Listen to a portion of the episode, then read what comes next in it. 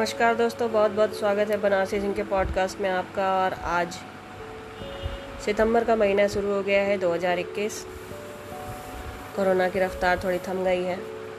भारत में वैक्सीनेशन का विस्तार और प्रसार बहुत तेज़ी से हो रहा है। सरकार लोगों को पकड़ पकड़ करके वैक्सीनेट कर रही है और देखिए, इसमें जागरूकता की बड़ी ज़रूरत है। वैक्सीन आपको सिर्फ़ इसलिए नहीं लगवाना है क्योंकि आप बहुत मतलब आपकी सुरक्षा होगी इस वायरस से। आपके साथ साथ आपके परिवार की, आपके आसपास रहने वाले, उन तमाम लोगों की भी सुरक्षा होगी। जो जाने अनजाने आपके पास आते हैं और अगर आप उस वक्त वायरस से इन्फेक्टेड हैं तो वो भी इन्फेक्टेड हो सकते हैं। तो ऐसे में अपना नहीं, सबका भला सोचकर सभी लोगों को वैक्सीन ज़रूर लगवाना चाहिए। और जिसमें सबका कल्याण हो, वो कार्य तो ज़रूर करना चाहिए। तो इसको करिए। सरकार को आपके ऊपर ज़ोर ज़बरदस्ती करने की ज़रूरत ही नहीं पड़ेगी। तो बहुत से ऐसे लोग हैं जो वैक्सीन के ख़िलाफ़ हैं। भ्रम देखिए हर बात में होता है। अच्छी बात में भी और बुरी बात में भी। तो भगवान ने आपको पाँच इंद्रियाँ दी हैं। आँख, नाक, कान जिब्वा और पूरे शरीर पर स्पर्श की शक्ति, त्वचा की शक्ति। उन पाँचों इंद्रियों का इस्तेमाल करिए और जानने का प्रयास करिए कि आपके आसपास जो भी घटित हो रहा है वो सत्य है या असत्य है। और आप स्वयं जान जाएँगे कि जो भी सत्य है, उसको साक्ष्य की आवश्यकता नहीं होती है। और जो असत्य होता है, वो हर बार खुद को प्रमाणित करने का प्रयास करता है। तो मेरी बात को समझने का प्रयास करिए। ये ऑडियो जितने भी लोगों तक पहुँच रहा है, उन सभी को, उन सभी से आग्रह है। ज़्यादातर ने तो वैक्सीनेशन करवा लिया होगा, क्योंकि ज़्यादातर पारिवारिक लोग भी मेरा ऑडियो सुन रहे हैं अभी। परंतु अगर ये किसी ऐसे व्यक्ति के पास भी पहुँच रहा है, जिन लोगों ने वैक्सीनेशन नहीं करवाया है तो उनको अपना वैक्सीनेशन ज़रूर करवाना चाहिए। मैं सरकार के साथ नहीं हूँ, न मैं आपके ख़िलाफ़ हूँ, मैं बस सबके साथ हूँ। सबका कल्याण ही मेरा जो है उद्देश्य है। तो इसलिए मैं ऐसी कहानियाँ भी सुना रही हूँ, ऐसे नगर से जुड़ी हुई, जिसका उद्देश्य भी संसार का कल्याण ही है, काशी। काशी एक ऐसा नगर है, जिसका जन्म ही कल्याण के लिए हुआ है। ये प्रिय शिव प्रिय नगरी इसीलिए है, क्योंकि शिव का जो रूप है, शिव के संस्कृत नाम का जो अर्थ है, वो कल्याण है। तो कल्याणकारी शिव जो है, वो काशी में रहते हैं। अपनी विवाह के उपरांत देवी पार्वती के साथ। और ये काशी कैसे विश्व के कल्याण के लिए अनंत काल से बना हुआ है और आगे भी बना रहेगा। जब कुछ नहीं था, तब भी ये काशी था। और जब आज सब कुछ है, तब भी है। और जब कुछ भी नहीं रहेगा, तब भी ये काशी रहेगा। उसी काशी से जुड़े हुए कुछ रहस्यों को, कुछ कहानियों को आपके सामने लाने की मैंने एक छोटी सी ज़िम्मेदारी ली है, जिसका अनुसरण, जिसका, जिसकी प्रज्ञा मुझे स्वयं ईश्वर से प्राप्त हुई। क्योंकि जब हम मनुष्य के रूप में जन्म लेते हैं तो हम, हमें जिस परिवार में हम पैदा होते हैं, वहाँ से हमें एक पहचान मिलती है। वो पहचान जो है, वो भेद रूपी होती है, वो शरीर से संबंधित होती है। परंतु हमारी आत्मा जो होती है, वो न जाने कितनी यात्राएँ, कितनी लाख जन्म लेकर के इस मनुष्य जीवन को प्राप्त करती है और इस मनुष्य जीवन को पाने का सबसे बड़ा जो उद्देश्य होता है, वो होता है अपने ईश्वर को, अपने परम तत्व को जानना और उससे एकाकार होना। और ये परम तत्व से एकाकार होने का जो कार्य है, वो करती है काशी। काशी एक यंत्र है, काशी ज्ञान का प्रकाश है।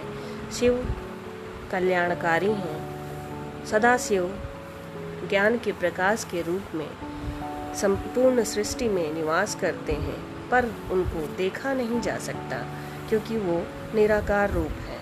और अगर हम साकार रूप की बात करें तो वो हैं देवों के देव, महादेव, जो साकार रूप में हैं, जो देवी पार्वती के पति हैं, जो समस्त चर अचर चेतन अचेतन जगत के परम पिता हैं, सर्वेश्वर हैं, जगदीश्वर हैं।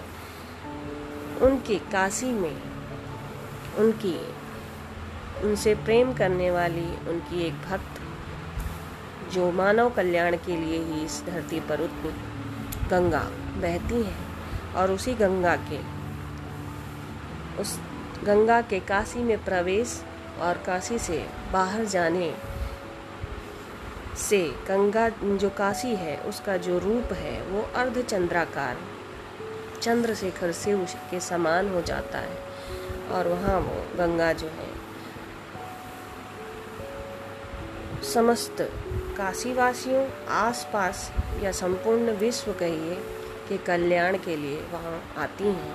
उत्तर वाहिनी होकर के जब वो सागर से मिलने वाली होती हैं, अपनी यात्रा समाप्त करने वाली होती हैं, तब वो मोक्ष प्रदान करने के लिए अपनी दिशा को परिवर्तित करके काशी में दक्षिण पूर्व राज्य जो है राज्य क्या एक शहर है, एक स्थान है, उत्तर प्रदेश का, वहाँ वो प्रवेश करती हैं और उत्तर, दक्षिण से प्रवेश करती हैं और उत्तर से वो निकलकर गंगा सागर की तरफ़ अपनी यात्रा पूरी करती हैं। काशी का महत्व गंगा के बिना भी रहा, पर माता गंगा के धरती पर अवतरण का जो मुख्य उद्देश्य था, वो था मानव कल्याण। सभी के मानव समाज द्वारा किए गए पापों को धोने के लिए पतित पावनी गंगा को महादेव ने अपनी एक जटा जूट से एक एक लट खोल करके उनको धरती पर उतारा। और वो इतनी वेगवान है कि जब वो सावन के माह के बाद अपने स्वरूप में आती हैं तो आधी काशी डूब जाती है। सब कुछ पवित्र भी हो जाता है और जलमग्न भी हो जाता है। तो उस पति तपावनी गंगा से काशी के चौरासी घाट प्रतिदिन स्नान करते हैं और उन चौरासी घाटों पर समस्त विश्व से आकर के लोग स्नान करते हैं, अपने प्रभु की पूजा करते हैं। ये जो ईश्वर हैं, जो जगदीश्वर हैं, जो काशी विश्वनाथ हैं, जो काशी के राजा हैं, काशी विश्वनाथ, विशेश्वर महादेव, इनके इनके जो भक्त हैं, वो इनके ही तरह निराले होते हैं। तो आज मैं एक ऐसे घाट की कहानी सुनाऊँगी और उस घाट की जो नाम है, वो उस भक्त के नाम पर है और ये जो भक्त हैं, वो महादेव की भक्त हैं। और सबसे बड़ी बात कि इन्होंने न केवल काशी, इन्होंने सभी सप्त देवपुरियों को पुनर् स्थापित किया, उनमें उनकी जितनी भी भरसक प्रयास था, जितना वो कर पाई, उतना उन्होंने मंदिरों का निर्माण कराया, कुंडों का निर्माण करवाया, बावड़ियाँ बनवाई, धर्मशालाएँ बनवाई। मंदिरों का जो टूट फूट हुई थी, क्योंकि ये जो स्त्री हैं, जो ये सासिका हैं, जो ये भक्त हैं, ये उस काल में जन्म लिया था उन्होंने जब पूरी जनता जो है, वो भ्रमित थी। धर्म और अधर्म के बीच उनको मार्ग नहीं मिल रहा था।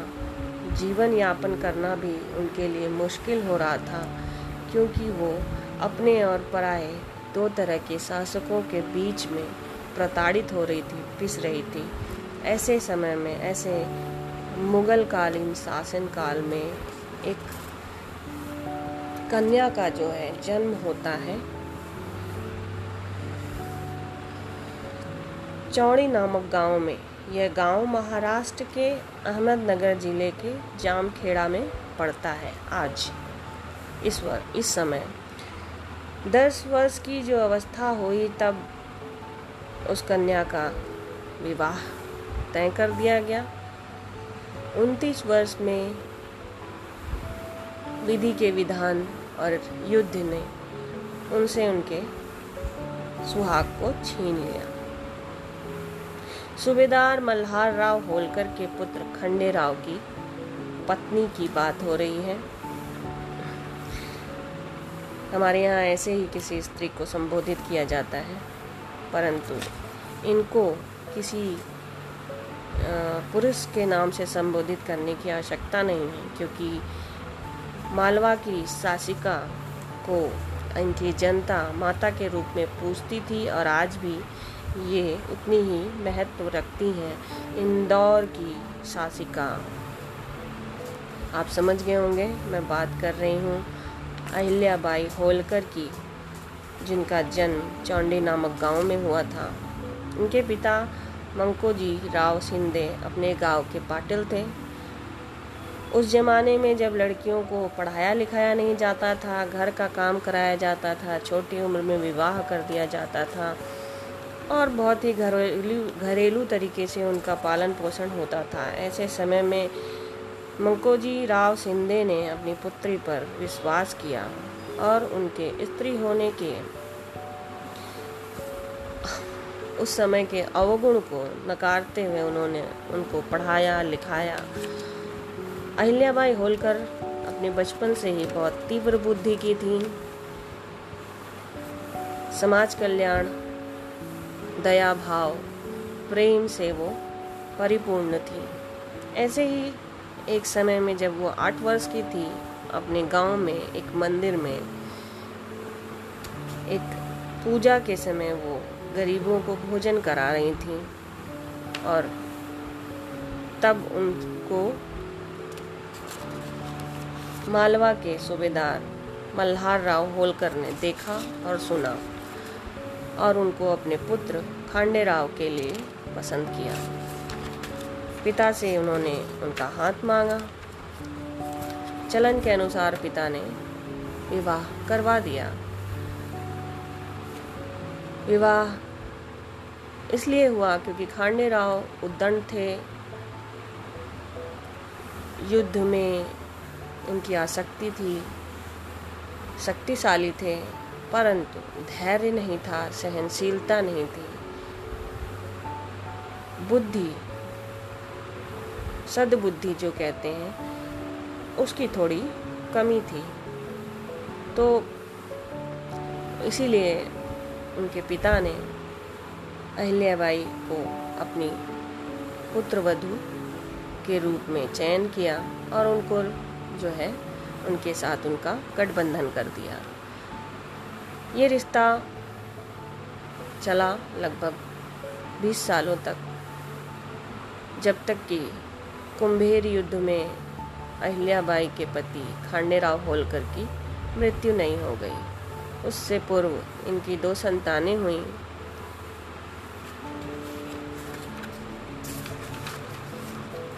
और संतानों के जन्म होने के बाद मालवा राज्य पे हमला हो गया और फिर उन्नीस सौ में कुंभेर युद्ध में खांडे राव की मृत्यु हो गई। खांडे राव की मृत्यु होने के उपरांत अहिल्याबाई ने जीवन से रस को त्यागने की और संत बनने की इच्छा प्रकट की। ऐसा सुनकर उनके ससुर मल्हार राव उनके पास आए और उनको अनुग्रह किया कि पुत्री, आप में राजनीति करने की का कौशल है। आप एक अच्छी शासिका बन सकती हैं। मैं बूढ़ा हो चला हूँ। मेरी मदद करिए। मैंने पुत्र खोया है। पुत्री नहीं खोना चाहता। इस पिता की, इस अनुनय विनय को स्वीकार कर लो। और मेरा साथ दो। यह बातें सुनकर अहिल्याबाई होलकर ने, संत बनने, साधु बनने, भक्ति का मार्ग चुनने का जो निर्णय था, उसको त्याग दिया और फिर वो अपने ससुर के साथ राजकाज में उनकी मदद करने लगी। बारह वर्षों के बाद उनके ससुर की भी मृत्यु हो गई। तब एक वर्ष के उपरांत उन्होंने एक शासिका के रूप में मालवा की राजगद्दी को संभाला, अपने राज्य को सुदृढ़ किया, स्त्री सेना का निर्माण किया। वो अपने समय से बहुत आगे थी। युद्ध में योद्धा के समान लड़ती थी। उनके सेनापति तुकोजी राव थे। अपने साम्राज्य महेश्वर और इंदौर में उन्होंने अपनी, अपने प्रभु आराध्य महादेव के लिए अनेक मंदिरों का निर्माण कराया। अहिल्या ने मुस्लिम आतताइयों द्वारा धर्म को क्षति पहुँचाने के लिए तोड़े गए सभी तीर्थ स्थलों में मंदिरों का पुनर्निर्माण कराने का जैसे प्रतिज्ञा ली। गुजरात से द्वारका, काशी विश्वनाथ, वाराणसी गंगा घाट, उज्जैन नासिक, विष्णुपद, बैजनाथ, गया के विष्णु मंदिर, सभी का उन्होंने पुनर्निर्माण कराया। उन्होंने 1717 में विश्व प्रसिद्ध काशी विश्वनाथ मंदिर का निर्माण, पुनर्निर्माण कराया, जीर्णोद्धार कराया। शिव की भक्त अहिल्या का सारा जीवन वैराग्य, कर्तव्य पालन और इस साधना में ही बीता। सारा राज्य अहिल्या ने महादेव को अर्पित कर दिया और सेविका के रूप में जनता के कल्याण में जुट गई। धर्म की पताका फहराने का उत्तरदायित्व उन्होंने अपने कंधे पर लिया। कलकत्ता से बनारस तक की सड़क बनारस में अन्नपूर्णा का मंदिर, गया में विष्णु मंदिर बनवाए। इन्होंने घाटों, बावड़ियों, धर्मशाला, कुओं, तालाबों, जितना हो सका सभी पर्यावरण से जुड़े, जल से जुड़े, धर्म से जुड़े भवनों का निर्माण कराया, व्यवस्था की, गरीबों को भोजन कराया, अन्नपूर्णा मंदिर से अन्नपूर्णा के भोज का आरंभ कराया। मंदिरों में विद्वानों की नियुक्ति, शास्त्रों में चिंतन और प्रवचन हेतु तमाम तरह की नियुक्तियाँ की। अहिल्या के जीवन काल में ही लोग और जनता, क्योंकि वो जनता की सेवक थी, कल्याणकारी महादेव की भक्त थी, दयावान थी तो वो स्वयं को राजा के रूप में, रानी के रूप में नहीं, शासिका के रूप में नहीं, एक सेविका के रूप में देखती थी और समस्त जो भी उनका उत्तरदायित्व था, उसको वो पूर्ण करने के लिए तत्पर रहती थी। उनके इसी दयापूर्णता, कर्तव्य पालन के कारण इस विशाल व्यक्तित्व को जनता प्रत्यक्ष देवी के रूप में पूजने लगी थी। जब हर तरफ़ विध्वंस था, विनाश था, कोलाहल था शासन और व्यवस्था के नाम पर घोर अत्याचार हो रहे थे। समस्त जनता, जनसाधारण, गृहस्थ, किसान, मजदूर सभी सिसक रहे थे। जीवन दुभर हो गया था। उस समय एकमात्र धर्म ही उनका सहारा था और उस पर भी अंधविश्वास रूढ़ियाँ भय घूम रहे थे। न्याय भी शक्तिहीन था। न ही कहीं विश्वास था ऐसे में।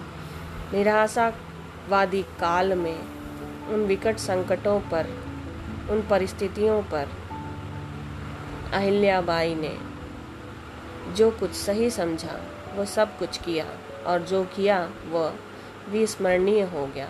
वो भूलने योग्य नहीं है। अहिल्याबाई, रानी लक्ष्मीबाई पूना के न्यायाधीश राम शास्त्री की समकालीन थी। रानी लक्ष्मीबाई भी काशी की ही संतान है। यहाँ उनका ननिहाल था। यहाँ पे वो मनुबाई के रूप में जानी जाती थी। ये कहानी कभी और। अहिल्याबाई ने स्त्री दल का निर्माण किया था। तब उन्हीं के समकक्ष राजाओं को, पेशवाओं को यह बात अच्छी नहीं लगी। पेशवा ने युद्ध का हुंकार किया। अहिल्याबाई ने जो दूरदर्शी थी, वह जानती थी कि स्त्री दल अभी इतनी शक्तिशाली नहीं है कि वो पेशवाओं का सामना कर सकें। तब उन्होंने एक पत्र से अपने राजनीतिक कौशल का प्रमाण दिया। उन्होंने पेशवा से कहा, अगर हमारा दल जीत, हार जाता है तो इतिहास यही कहेगा कि आप स्त्रियों से जीते, जो कि कोई महानता की बात नहीं है। और अगर हमारा, हमारी विजय होती है, जो कि बहुत ही कठिन है तो भी आपको कुछ प्राप्त नहीं होगा। तो ऐसे में आप हमसे युद्ध न करें। हमारी जो उपस्थिति है, उसको स्वीकार करें। हमें आगे बढ़ने का मौका दें, हमारे राज्य को बिखेरने के बजाय हमें संवरने का मौका दें तो हम आपके लिए सहायक हो सकते हैं। पेशवा उनकी बातों से निरुत्तर हो गए।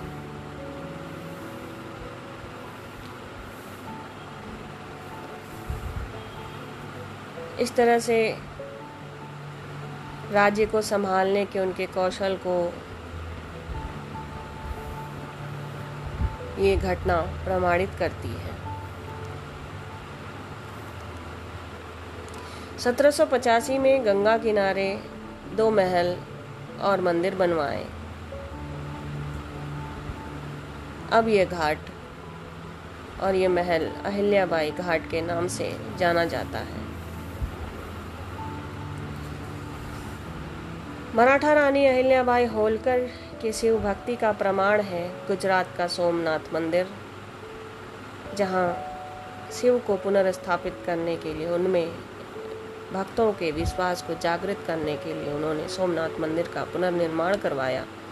काशी का काशी विश्वनाथ मंदिर, यहाँ के कई घाट, कुंड, धर्मशालाएँ उनके ही हाथों से निर्मित हुए हैं। इसके अतिरिक्त रानी ने समस्त भारत में सनातन धर्म की पताका को पुनः स्थापित करने का भरसक प्रयत्न किया। उनकी इस आस्था और भक्ति का परिणाम काशी विश्वनाथ मंदिर है। और सातों पुरियों के जो भी प्रसिद्ध मंदिर हैं, उनमें अहिल्याबाई का योगदान है। अहिल्याबाई के इस योगदान को, इस समर्पण को, इस आस्था को, इस कर्मठता को आज की युग में समस्त आम जनता याद करे और उनसे प्रभावित हो। इसीलिए माननीय प्रधानमंत्री मोदी जी ने, नरेंद्र मोदी जी ने काशी विश्वनाथ कॉरिडोर जो उनका सबसे बड़ा स्वप्न है आज के समय में। उसमें अहिल्याबाई को भी शिव भक्ति धर्म की पताका को जीवंत करने के योगदान के लिए उनके जीवन का परिचय और प्रतिमा को स्थापित करने का निर्णय लिया है। वो इंदौर में रानी माँ के रूप में, काशी में, शिव के भक्त के रूप में जानी जाएँगी।